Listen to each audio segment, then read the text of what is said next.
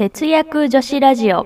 始まり始まり。このラジオは意識高くない系ズボラママが節約や時短などこれならなかなかええやんと思ったライフハックをほぼ5分でお届けする番組です。皆さんおはようございます。2021年2月15日です。セブンイレブンのおにぎり無料キャンペーンは皆さん利用されましたでしょうか？149円未満のおにぎりから選べるので、私もどれにしようか悩んだんですが、結局私は炊き込みご飯みたいなやつにしました。ちなみに私の一番好きなおにぎりはツナマヨです。皆さんはどのおにぎりが好きでしょうか？ということで、節約女子ラジオ始めていきます。このラジオはお金が貯まるコツはコツコツ主戦道のお金が貯まるラジオの提供でお送りします。はい。では、今日はですね、お得情報をたくさん紹介するよんというテーマでお話ししていきたいと思います。本日2月15日はですね、楽天とかコンビニのセールについてのお話とか、なんだかいろいろお得情報がありますので、ご紹介していきたいと思います。頑張って5分に収めたいと思います。で、まず一つ目なんですが、本日は楽天ポイント5倍デーです。楽天の通常のお買い物では1%ポイント付与なんですが、楽天カードをお買い物に利用することでプラス2%。で、5のつく日の特典でさらにプラス2%で、合計5%アップの日になります。えあとですね、楽天お買い物マラソンが本日までとなっています。え今月はですね、楽天お買い物マラソンが1回しかないので、もし何か買う予定の方は、2月は本日が一番お得だと思いますので、ぜひ見てみてください。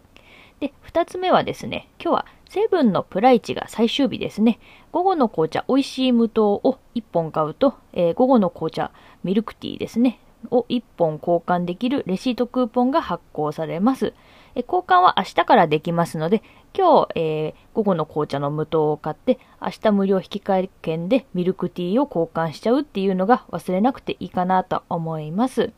で、3つ目ですが、えーローソンでエナジードリンクのゾーンを1本買うと、ピンクのゾーンユートピアと交換できるレシートクーポンがもらえるキャンペーンが本日最終日です。200円のエナジードリンクが実質半額で買えちゃうことになりますので、エナジードリンク上飲者の方はぜひ今日中にローソンへ行ってみてください。ちなみに、ローソンのクラフトボスのプライチの引き換え期限も今日までなので、もし引き換え券をお持ちの方は忘れずに行ってください。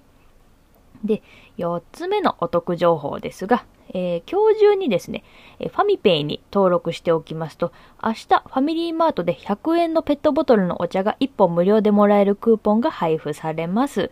えファミペイの登録、ぶっちゃけ面倒で、というかもう、ペイペイも使ってるし、えっ、と、メルペイとかも使ってるので、クレジットカード情報をこれ以上紐付けたくないなと、個人的に思っていて、ちょっと避けていたんですが、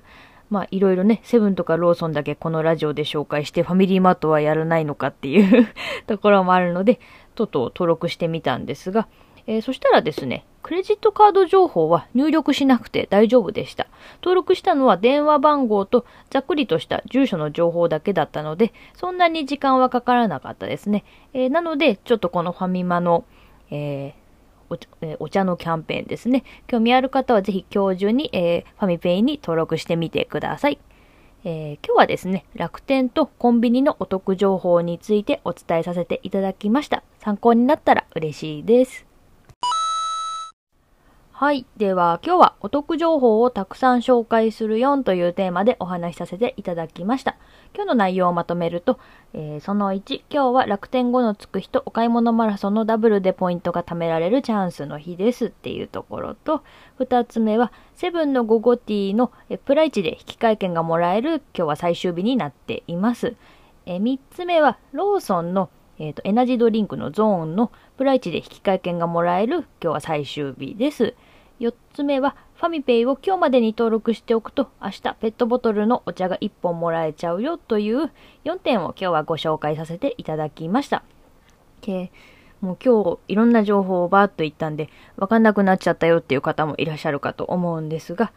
今日ご紹介したお得情報の概要や、えー期限のアナウンスについては、ツイッターでも発信していますので、フォローして確認していただけたら嬉しいです。というわけで、このラジオでは節約や時短に関するちょっと役立つ話から、わりかしどうでもいい話まで気ままにお伝えしています。ブログでは我が家の貯金記録やポイ活カレンダーなど配信中です。よかったら見てみてください。ご意見ご感想なども随時募集中です。今日も最後まで聞いていただきありがとうございました。このラジオは何かを変えたい、そんなあなたを応援する番組、気になる気になるラジオの提供でお送りしました。それではまた次回の放送でお会いしましょう。節約女子ラジオでした。またねいってらっしゃい。